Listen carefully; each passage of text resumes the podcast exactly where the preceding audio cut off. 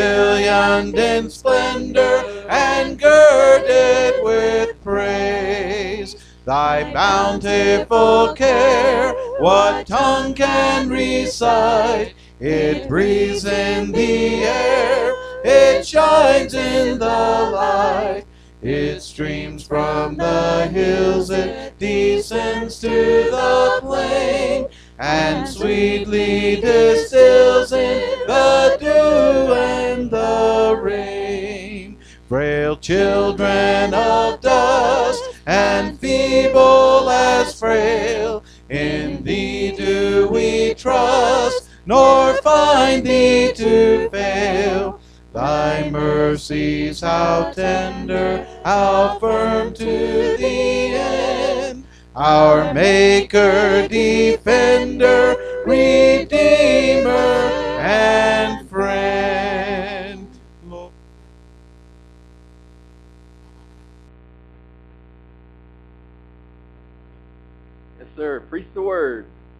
crying out for it, and that's what we're going to do. Preach the word. This is a great uh, holiday weekend. There's a lot of you that are visiting. I noticed from out of town. There's several faces that I don't recognize.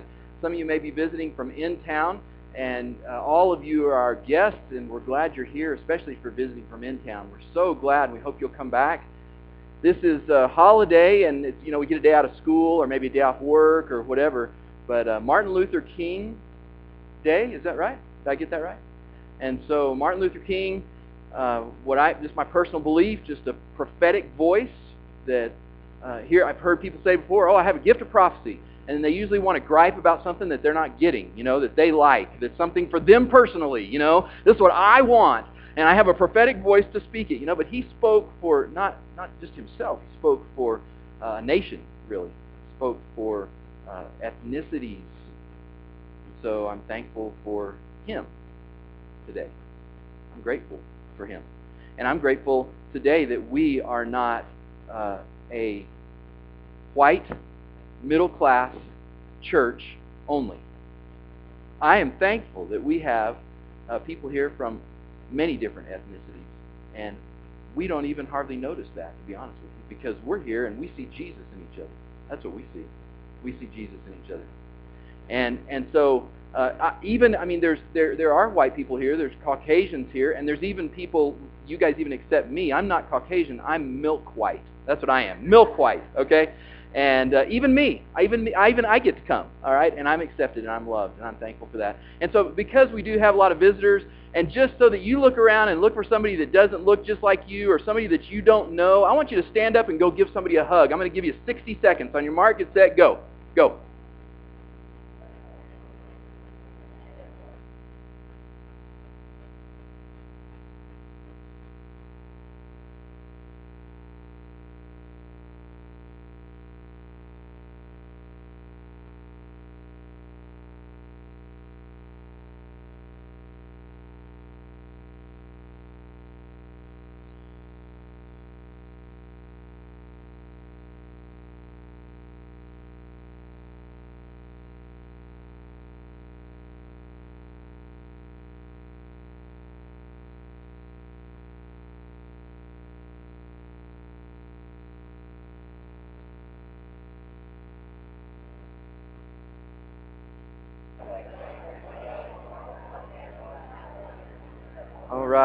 All right. Good deal.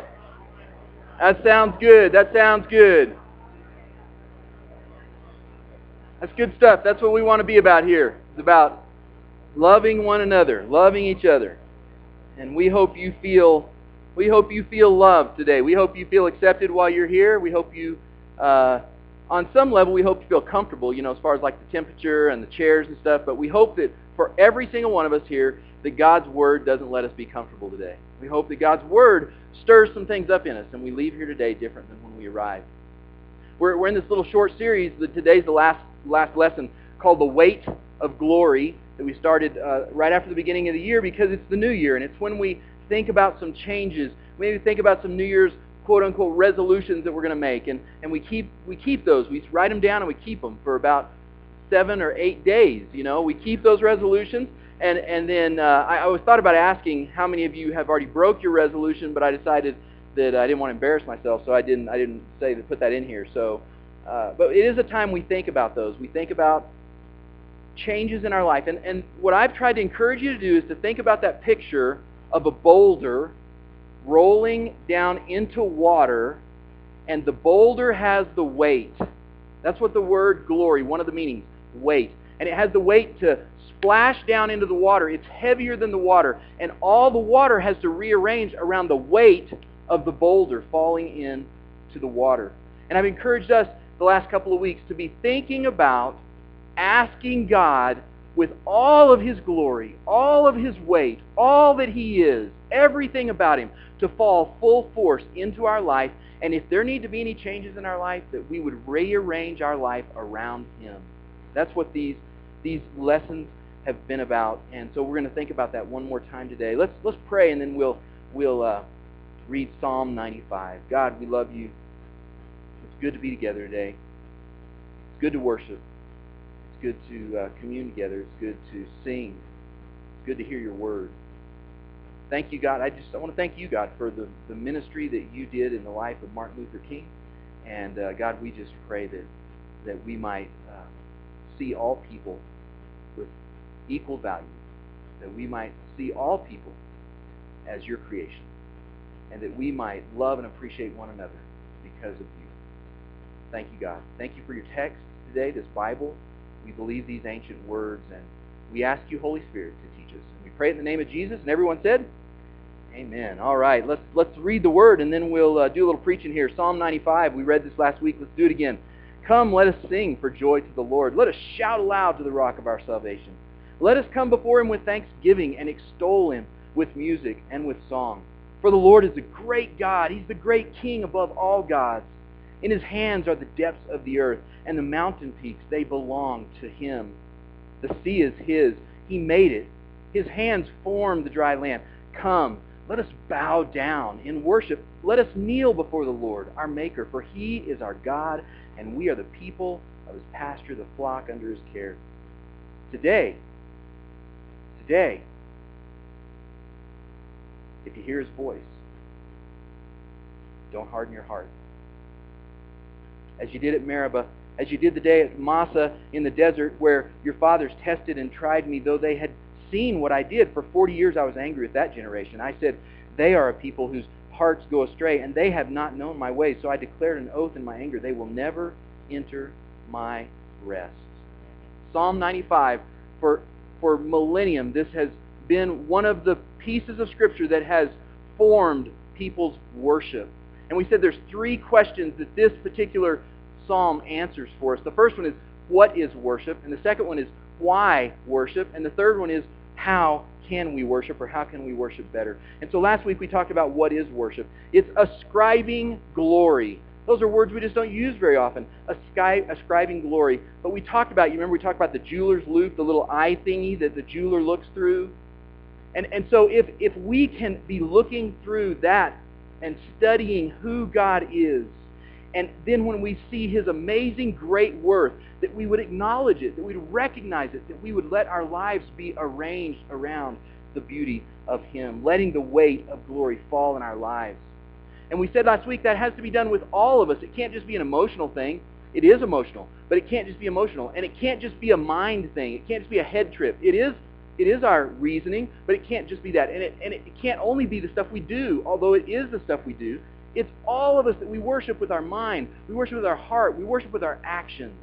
We worship with all of who we are.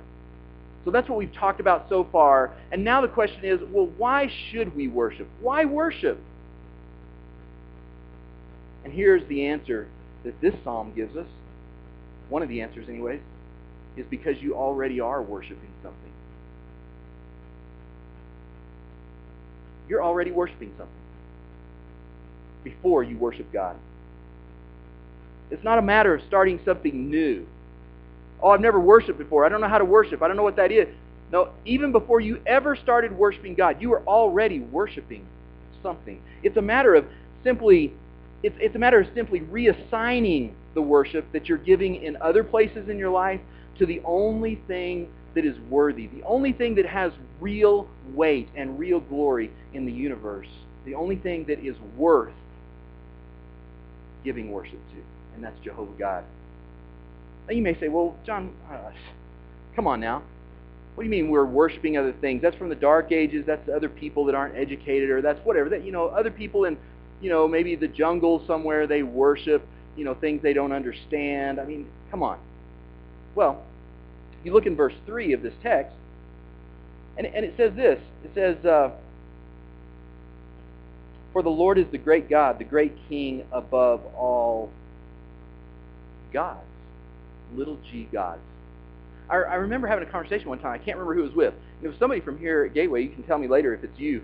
But somebody was telling me one time, and it's been a, a few years ago actually, we were, we were singing a song. It was when I used to be the worship minister, and we were singing a song that was about God is a great God above all other gods. And the person said to me, I don't like that song. And I said, okay, you know, why, why don't, what, do you, what do you not like about it? Well, it says there's other gods, and we know there's only one God. So why would we sing a song that acknowledges that there's any other gods? There aren't any other gods. That's not true. The Bible says he's the great God, capital G, above all little g gods. Whatever we are worshiping is our God. So maybe for you, it's your relationships. Maybe it's your husband or wife. Maybe it's your family. Maybe you're single and it's the person you hope to marry. And that's what you're worshiping. It's relationships. And you worship that. And here's the way maybe we can sometimes tell that. If that messes up, if we break up with that person or if that relationship starts to go bad and we're not talking to that person and we freak out. I mean, that's technical language, you know, church, biblical, technical language. We freak out well, if that happens, I'm not saying we shouldn't be concerned about our relationships, but if that if that happens, see other people, they, they have problems in their relationships and they are concerned and they work on that, but they don't freak out. Other people, uh, maybe it's not relationships, maybe it's money. And, and when, when the stock market crashes or when your business doesn't do well or, or when something goes wrong and somebody steals a bunch of money, whatever, some people freak out. See, when we freak out, we, we kind of figure out that's, that's the thing that I'm depending on. That's the thing I'm worshiping. the thing I'm freaking out about. It's, it's back to that illustration of the rock falling in the water, and the water has to rearrange around it. And I want to say this to you. I, I want to actually ask you this question. What rock, what big boulder has rolled into your life, and it's the center of your life, and everything goes around it? Lots of things could change, lots, but this thing is not going to change right here well, we got to make some changes. And so we're going to start rearranging things. We're going to move stuff around, but that one thing is going to stay. What is that one thing for you? Whatever that one thing is, what you're worshiping. It's, it's not Jehovah God, it's the little g God. It's the thing we desire. A children's book came out uh, in the last decade, and, and there was an illustration that I think helps us a little bit with this uh, about a mirror. It was called the Mirror of Erised. And, and the main character uh, named Harry, he gets this mirror and he looks inside this mirror. And when he does, he, he stares in the mirror of Erised. And, it, and it's a children's book, so it's not real subtle. Erised is just the word desire spelled backwards, okay? And so he looks in the mirror and he sees when he looks in there his parents. And his parents are with him and they have their arms around him and they're patting him and they're happy and they're together. And see, the, the weird thing about that is his parents have died. His parents have died, and he's seeing them in the mirror. And he thinks, well, this must be some kind of magic. And he runs and he gets he runs to get his friend uh, Ron to come look in the mirror with him to see his parents. And Ron is kind of the nerd in the story. Ron, nobody really likes Ron. Uh, Ron they pick on him, and and so Ron comes running, and he looks in the mirror, and when he gets there, uh, what he sees is that he's the team captain. He's popular. Everybody loves him. They're all like, "Yay, Ron! Yay, Ron!" And, they, and, and Ron and Harry talk about what, what is what is this? And, and a, an adult comes and explains to them, when you look in this mirror, you're seeing the thing you desire the most. And so if we were to be, be able to look in a magic mirror like that, what do you think you might see? I, I can almost assure you, because we're all human beings, that although we're Christians and we desire God and we want to make him the top, we want to exalt him above all others, there are times in all of our lives when we would look in that mirror and we would see something besides God that we desire the most. And that we think if I could just get that, if I could just get that one thing, my life would all, everything would be okay. And the adult in that story, in that children's book, says we must hide this mirror because people have wasted their life away staring in this mirror and it just distorts their life. It takes away from the purpose of what their life should really be about while they stare and think about and wish for and just think, if only I could have that one thing. So here's the deal. It's not a matter of getting rid of desire. That's not the point of, of what we're looking at here in Psalm 95. It's a matter of shifting the desire we have from other gods, from other things in the mirror that distort to the real God, to Jehovah God. Because here's the truth. If, if the thing in the mirror for you, if the rock that falls for you, if the gem you're looking at is God, if he is your God, and the most important thing, I want you to hear this, he will satisfy you if you get him. And he will forgive you if you disappoint him. He will satisfy you if you get him, and he will forgive you if you fail him. I want you to understand, other gods, little g gods, they won't do that, what I just said. They will not do that. Other gods, little g gods, they will not forgive you if you fail them. If your most important thing is money, and all you lose all your money, you, you'll you'll hate yourself for the rest of your life. If your most important thing is love and whatever, and you disappoint and you fail in in family or in love, you'll hate yourself and you'll be disappointed the rest of your life because that God will not forgive you if you fail. And nor, if you get that God, whatever that God is, let me tell you something, that God won't satisfy you either. Not completely. He won't satisfy you. So why worship? That's, that's the question number two, and we're going to move to question three. But why worship? Because we're already worshiping something. It's just simply a shift. Taking what we are worshiping, shifting it to the only one who deserves, who's worthy, who has worth. And that's Jehovah God. How can we do it? How can we do it better? How can we do it well? Well, because of time and because I want to just uh, move through this quickly, I'm not going to be subtle about this. I'm going to tell you there's four things, okay? And here they are. Here's four things that we need if we're going to worship God well. And this is the first one. We need community. We need community. It's, it's so it's so kind of in the psalm that you almost don't notice it if you're not paying very close attention. But if you start looking in verse 1 and 2, come let me sing for joy to the Lord, let me shout. Oh wait, no, it doesn't say that. Come let us let us shout. Let us come before him. Let us extol him. Down in verse 6, let us bow down. Let us kneel. The Lord is our maker. He is the shepherd of us, his people, not me, his person. We need community. I love the story that C.S. Lewis writes about about a small community of friends, three of them that he was very close friends with, and they met every week to talk about the Bible, share their life, pray. They all smoked pipes. You know, that was kind of the deal back then. So they'd sit around, smoke pipes, and talk about the Bible. And that was, that was his close, close community for him. The two people's names were Ronald and Charles.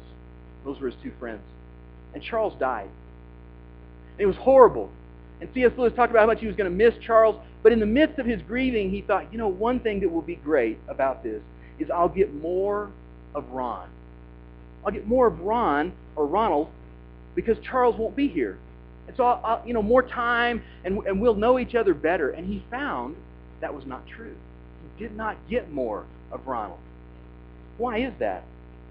Because there was only certain things about Ronald that he could know when they were with Charles because Charles pulled certain things out of Ronald that C.S. Lewis got to enjoy. And now Charles was gone. And so Ronald just he, he didn't he didn't get to know. He didn't get to know Charles the same way as he did before. There are certain things about God that we can only know well in community. If it's true about people, then how much more true is it about the infinite God? So we need each other so we can better know God. I'm going to say that again. We need each other so we can better know God. I'm about to call out about 15 or 20 people's names. Are you ready? Some of them may not even be here because I, I worked on this during the week and I anticipated they'd be here. I'm about to call out your name. I'm going to call it one time. And my invitation is for you, when I call your name, to walk up here and stand on stage. And I promise I won't embarrass you, okay? I promise. If you trust me, come up here and stand on stage. If you don't, then you can stay in your seat and we'll deal with that later, all right? Uh, gonna hurt my feelings. Here you go. As I say the names, just start walking up. Here we go. Jim Linenberger, Nell Hartgraves, Brandon Reynolds, Tyson, uh, Billy Whittle, Sophie Jackson, uh, Mike Davis, Colin Bowbury. Nobody's coming. Let's go. Little kids are going before all you adults. What's your problem? Let's go. Come on. Uh, Dee Dee Alcantar, Cindy Carey, Ann Spence, Twyla Wetzel, Bill Woolley, uh, Bo Perry, Freddie Velasquez, Dennis Moore, Alex Wilson, and Rod Mays.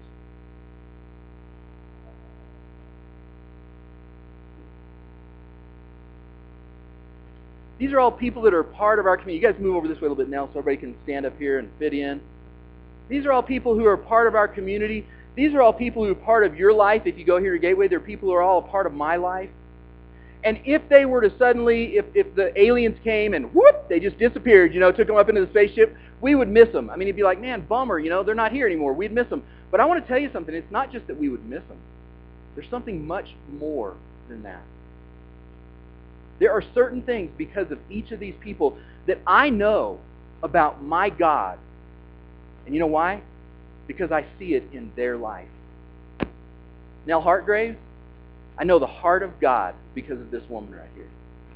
Sophie Jackson, I know about the creativity of God because this is a very creative woman that uses her creativity for the Lord. Brandon, I know about the innocence of God because there's something innocent about this guy it's not about his age, it's about who he is.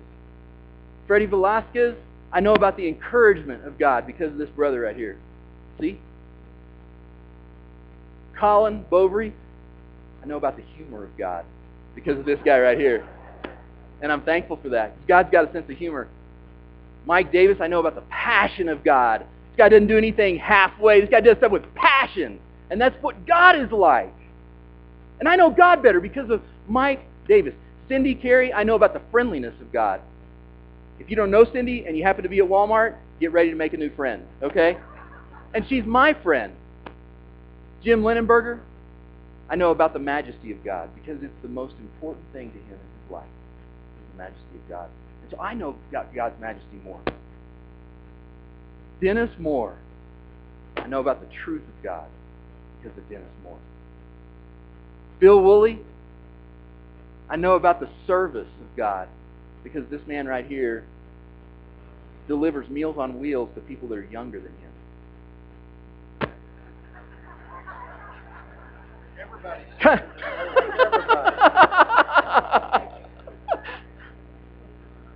kind of threw you under the bus there. Sorry, but I, I meant it as a compliment, okay? Bo Perry, I know about the purity of God. There's something about this young man right here pure. And I know more about the purity of God because of him. I know about the gentleness of God because of my sister Anne, that she has a gentle way and a gentle heart.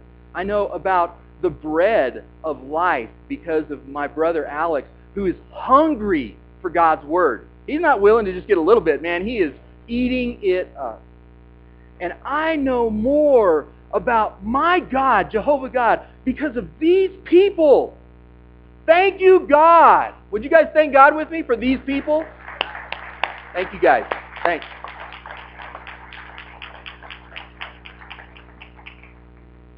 That's what we need. We need a community so that we'll know God better. Not just so we'll have friends and buddies and people we can go do stuff with, and so we can come have a church service. He, get, he make it down okay? All right.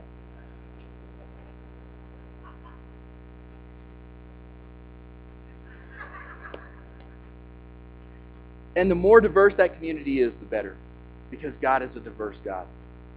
God is a diverse God. We need a community. Secondly, we need truth. How does the writer of this psalm know that God is a shepherd? How does he know that he created the earth? How does he know all these things? It's not because he feels that way. It's not like he's, I like to think about God as creator. I like that. I like to think of him that way. So that's what I'll do. No. He's accepting the truth from the prophets in the Old Testament about who God is. That's what Jesus said about God, that He is spirit and truth, and He's searching the earth looking for people who will worship Him in spirit and truth. That's in John chapter 4. If you only pick and choose certain things that you like about God, and if there's things that you're like, I don't understand that, and I think I just want to leave that verse alone. I don't like that about God, so I'm not going to deal with. And, I could talk about a lot of different issues. I don't like that God is, is has wrath. I don't like that. I think I'll just I'll just ignore that. I'll pick the part I like. Or maybe you're maybe you're the opposite. I don't like that God wants us to have peace with everybody. I don't want to have peace with some people. I want to kill some people. Okay? And you just go, I don't want to have that kind of God. Well, if that's who you if that's what you want to do, you're not accepting truth. And you're not actually worshiping God. You're worshiping something you made up. You're really kind of worshiping yourself. That's what you're doing and what you think. You can't really be a part of a community if you're only willing to submit to part. Here at Gateway, we try as best we can to accept this right here, all of it. And we don't interpret every single thing the same, and we have our disagreements, but we start right here with truth. You got to have community, you got to have truth, and, and we got to have spirit. Well, it doesn't look like the Spirit is in Psalm 95. And yet, as you look at Psalm 95, what you see in verse 1 is this thing about presence. Come, let us come into his presence. Verse 6, let us bow down, let us kneel. We want to be with him. And so, even though the Holy Spirit is not mentioned here, even though God is obviously everywhere, there, there is, if we do this in community and we do it with truth, then the Spirit sometimes makes us aware of his presence, and it is thick. And it is so real. His presence at some times in our life is so real. That can be when we're by ourselves. I'm not going to say it's not. But I have this conversation with so many people who say to me, Well, John, you know, preacher, I don't need to go to church in order to have a relationship with God. I'm not going to argue with anybody about that. But I'm going to tell you this. I've heard people say, I go out on the golf course.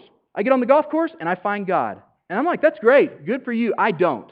Okay? I don't find him out there. I mean, I find temptation out there. I find temptation to say things I shouldn't. I find temptation to throw things and break things. But I don't, I don't exactly, and, and I'm not saying that you can't go out there and enjoy being outdoors and see God in the outdoors. I, am with you. I, I understand that. But let me tell you, I hear so many times in times like this where people say, it was like God was speaking to me today. Most of the time when we go to the golf course, it's not like God was speaking to us. So many times when we've been right here and we're singing a song and we're moved into His presence in a way that I don't get moved there when I'm out hiking by myself. Most people, not everybody, but most of you probably in here, you gave your life to the Lord and you probably gave your life to the Lord when you were moved, when you were with His people somewhere. That's usually where that happens. Some of us, it happened on our own by ourselves. But a good worshiper is, in a sense, a little bit like a good sailor. Sailors can't make the wind blow. We don't try to create the Holy Spirit doing anything here at Gateway. The Holy Spirit does anything He wants. He blows where He wants. He starts blowing whenever He wants. That's all His work and His business. But when He does, a good worshiper pays attention and, and catches the wind and lets it move, lets Him move us. And that happens oftentimes when we're together. So we need community, we need truth, we need spirit, and the last thing is this we need Sabbath rest. Gospel Sabbath rest. The end of the psalm.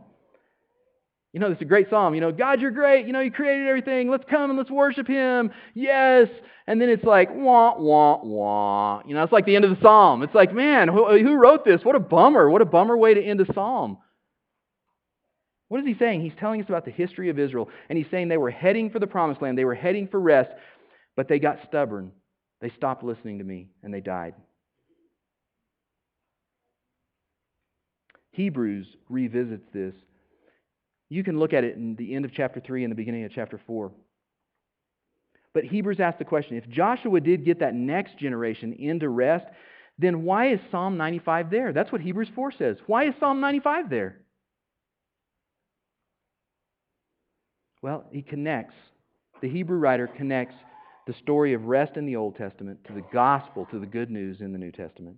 Because the land, the physical rest, was supposed to point to a spiritual rest that's available to all of us. And that's what we find in the gospel. What we find in the good news of Jesus Christ, the death, burial, and resurrection of Jesus, is that we can rest from all of our work. We can rest from all our work. You may be thinking, oh, that means when we go to heaven. I'm talking about right now. Right now, we can rest from all of our work. Do I mean we should be lazy and not active? I didn't say that. But here's the deal Jesus came and lived a life that we should have lived. He died a death that we should have died. He resurrected a resurrection that I expect to resurrect. And that's where I'm depending on, so I can rest because of that. Religion. All other religions in the world say, work hard. If you do this, or this, or this, this one thing, or these ten things, or these hundred, if you do this, God has to do something good for you. That's what religion says. That's not the gospel. Gospel doesn't say that. The gospel says the opposite. The gospel says Jesus already did this for you. And because of that, you can receive that by faith and you can rest in his love. You can rest in his grace. You can rest in his acceptance. And there's so many Christians who are not doing that. They're working hard. And I'm not just talking about serving. I'm talking about they're working their way, thinking they're going to get to heaven on their works and being good people, and they're exhausted. They're worn out. If you don't understand the gospel, I'm telling you this the end of this psalm is going to be about you. You're not going to rest. You won't rest. Because you're going to turn worship, even the things I've said, you're going to turn worship into another work, trying to get God's approval. Trying to get His approval through religion. And I'm encouraging you today don't harden your heart to the gospel. Accept what he has done as complete and worship him for that. Rest in him. Because worship puts all of this stuff in our life in perspective. As we worship him, we know him better. As we know him better, we worship him more. And we go deeper and deeper and farther and farther and more and more of him in that real, beautiful, amazing, hugeness of who God is. And so I encourage you to take the little jeweler's loupe, the little eye thingy, and turn it right on, right here, right here, right on the cross.